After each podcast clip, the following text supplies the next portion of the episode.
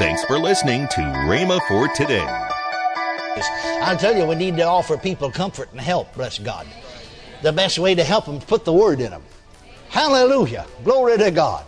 But here they come, time they got out of the car, out in the yard, there's a bawling and a squalling. It wasn't long till they had her back down in the valley, and I had to lift her out again. Now, you see, she should have been strong enough to act on God's Word for herself, but if she isn't, some of the rest of us ought to help them. Are you listening to me? Welcome to Rhema for Today. Kenneth E. Hagin continues his teaching. Right now, let's join Kenneth E. Hagin for today's message. Go back to John's Gospel, the last chapter, and see what he showed him. The Word of God said that Jesus said to Peter, "When thou was young, thou didst gird thyself, and walkest where thou wouldest. When thou shalt be old, thou shalt stretch forth thine hands, and another shall carry thee where thou wouldest not." Now notice, by this, now get this. By this, Jesus showed him by what death he would magnify God, glorify God. You mean he'd glorify God in dying? Yeah, that's what it said. By what death he would glorify God. You mean you can glorify God in dying? Well, how else would the Christian die? Amen. Are you listening? Now, the word, the Greek word translated tabernacle also can be translated tent. I must put off this my tent. Tabernacle. You know, I think if it's right nowadays in this space age, these fellas going up into the space, you know, they put on a special suit. They call it a space suit. Writing to people nowadays, I believe the Holy Ghost would read like this, knowing shortly Peter would have said that I must put off my earth suit. Amen. That's just the body is just the earth suit, the suit that you wear on the earth. Hallelujah. Praise God. See, it wouldn't function in heaven anyway. Yeah, you're going to get a new body, but it won't be an earth suit. It'll be a heaven suit. You hear me? Glory to God. Amen. For we know that if our earthly house of this time, we know, hallelujah, if our earth suit were dissolved, we have a building of God, not made with hands, eternally in the heavens. Now go back down to that 8th verse of that 5th chapter of 2 Corinthians. We're confident. I like that. That's positive. Confident. Hallelujah. Confident, knowing that to be absent from the body, to be absent from our earth suit, is to be present with the Lord. So I said to this minister's wife, "Where is your husband while he's with the Lord?" I said, "This shout then." Glory to God. Now I said to her, "Turn over here. Turn over to Philippians, the 1st chapter. The 21st through the 23rd verse.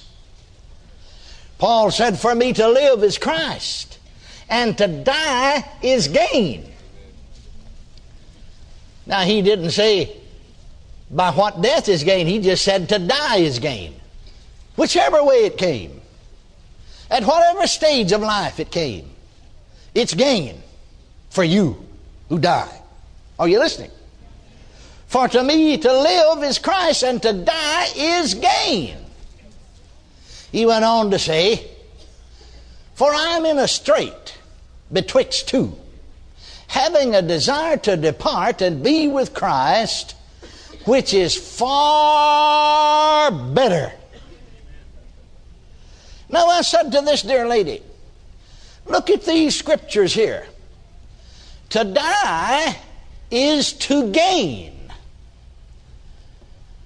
Now in the natural realm, I said to her, if you had a son, which they had no children, but if you had a son, he's living off in another state. He wrote to your phone and said, "Mama, you know, they just promoted me. I'm going to make, and see, back there then been a lot of money. $100,000 a year. They're going to furnish me a $500,000 home, which would have been big for that day. Be like about $1.5 million home today. Would you just start crying and say, oh, I don't know what we're going to do. He's going to make $100,000 a year living in a $500,000 home. Isn't that awful? No, she said, that's not what. I said, what would you do? I said, I'd start shouting. I said, go ahead and shout. You see, that's your husband is gain, praise God. It's far, if he had just said it's better, if he had just said he is better, that would have been good. But he said far. I mean, that's way out beyond better. Amen. Somebody said, I don't understand it. Well, the Bible said it, I believe it, and that settles it. You see, that's what keeps us from being beaten down by the storms of life, is to know God's Word and act upon it. Can you say amen? Amen. Well, you know what? I mean, through a tear, sure you cry. Sure you feel your loss. But did you ever stop to think about it? Nearly all the tears, I'd say 90% of all the tears that we shed. You know, I said we, I didn't just say you. Did I? That we shed are selfish tears. Don't shout me down now just because I'm preaching real good. Amen. Selfish. See, we're thinking about me. Poor old me. What am I going to do? Amen. Amen. I'm left alone. Well, through her tears, I mean, that dear woman was shouting. She got happy.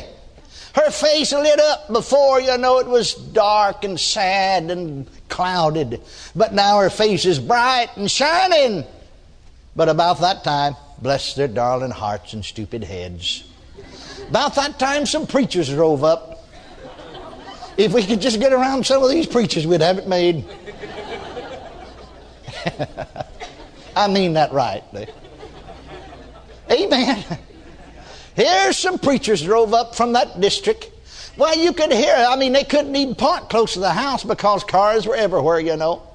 But you could hear them bawling and the squalling. They got within half a block of the house. Oh, what are we going to do now? What are we going to... Well, you'd thought Jesus Christ and God Almighty had both died overnight. What are we going to do now? Well, she went to meet him, and of course they pulled her right back down to the level where they were. Here she is, just lost all of it. Amen. I got her away from the unbelievers fast as I could. Sat her back down on the couch. Went back over the scriptures again. Through her tears, she's shouting the victory. Praise God, and on top. And about that time, some more preachers drove up. I'm not making this up. It's absolutely true. Time they hit the porch, you know, or the door. Oh, and then throw their arms around her. What are we going to do without him? We'll never make it without him. We can't make it. What will we do? Well, life's not worth living. Well, I got her away from him just as fast as I could. Amen. Set her back down on the couch. Went through the same thing the third time. Well, if we could have stayed with her, it would have been better, but we had to leave. And so... that was in another part of the state. I said, you understand, you know, we would stay and go to the funeral and so on and so forth, but we got this meeting advertisement in another state. We understand. I've been in the ministry. We understand. Of course, the husband would want you to go on and preach. So we went on. They went down to the southern part of the state to have the funeral. She knew where we were going, the church at least. And so through then, here come a long distance call. Brother Hagin, you see, they're going to have the funeral that day. She called long distance. Tell me again what you told me. Repeat that. Everybody else pulls me down. Everybody else just puts unbelief and doubt and darkness in me. But when you talk, it lifts me up. It lifts up my spirit. And tell me again on the phone. So I told her again. They got through the funeral. Day or two after it, she called again. Brother Hagin, would it be all right with you and Sister Hagin if I come over there where you are? In that meeting. Well, I said, sure, come on over. She said, you're the only one that puts anything into me. And lifts me up. Everybody else pulls me down, gets me back down in the valley. Oh, my brother, sister, we ought to be lifting people up. Amen. Hallelujah. Out of the valley. Glory to God. The Word of God will do it. The Word of God will do it. The Word of God's the only thing that will do it. Being a doer of the Word is the only thing that'll put you over. So she came over there and was with us through that meeting. And then she said, Brother, Sister Hagin said, well, actually, temporarily went back to her state first and then called us again. She knew we were going home, back to Texas. Could I go home with you? I got back over here, and everything anybody says is doubt, and darkness, and death, unbelief. But you lift me up. Well, it's the Word. I'd get her on the Word. I'd get her to acting on the Word. Well, I said, sure, come on. So she went home with us. Well, we got over into Dallas or Garland where we live, and some of the preachers of that full gospel denomination, of course, knew her, and here they came out. They called. They wanted to come out and offer their condolences. I'll tell you, we need to offer people comfort and help, bless God. The best way to help them is put the Word in them. Hallelujah. Glory to God. But here they come, time they got out of the car, out in the yard, there's a bawling and a squalling. It wasn't long till they had her back down in the valley. And I had to lift her out again. Now, you see, she should have been strong enough to act on God's Word for herself, but if she isn't, some of the rest of us ought to help them. Amen. Are you listening to me? Amen. Oh, it's so good to know God's Word. Are you listening? Amen. I remember I was preaching out in California, 1955. And I, in talking about in the day services, and see, God has special reasons for special things. In teaching in the daytime, in this meeting which ran for 3 weeks, teaching on the subject of faith and what it means to believe with the heart, I began to talk about the inward man, you know, with the heart man believeth, and so you have to get over here to what is the Spirit. And seemed like, and I didn't know why. But God led me to spend a lot of extra time here talking about this inward man and using all these scriptures. Well, that was October of 1955. January of 1956, I was preaching in Southern California in one of the full gospel churches of this full gospel denomination. And this pastor, who was pastor up there in the northern part, I saw him in the service. After the service, he was talking to me. He said, you know, Brother Hagin, I see why God had you to emphasize that. He said, between Christmas and New Year's, just recently, and I'm back down here to tend to some business, but my daddy died. You know, he said, I almost feel guilty. If I'd been like I used to would, but I almost feel guilty for not just grieving about it, but every time I get to think about it, I want to shout. I mean, he went home to be with Jesus. Call toll-free 1-888-FAITH-99. Again, call toll-free 1-888-FAITH-99. You can also order online at rhema.org. That's RHEMA.org. Rhema.org. Or if you prefer to write to Kenneth Hagin Ministries, our address is P.O. Box 50126, Tulsa, Oklahoma, 74150. We always love to hear from our listeners, so write in or email us today and become a part of Rhema for Today. Right now, let's join Kenneth and Lynette Hagin.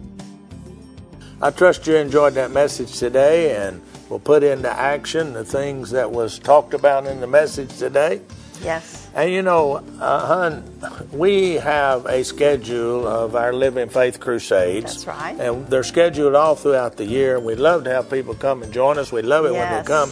And the best way to find out our schedule is go to rhema.org/LFC, which stands for Living Faith Crusades. And there you can view all of our upcoming itinerary, that's right, where we're going to be, when we're going to be. And so, Just go to rhema.org and find out about it. We want to see you.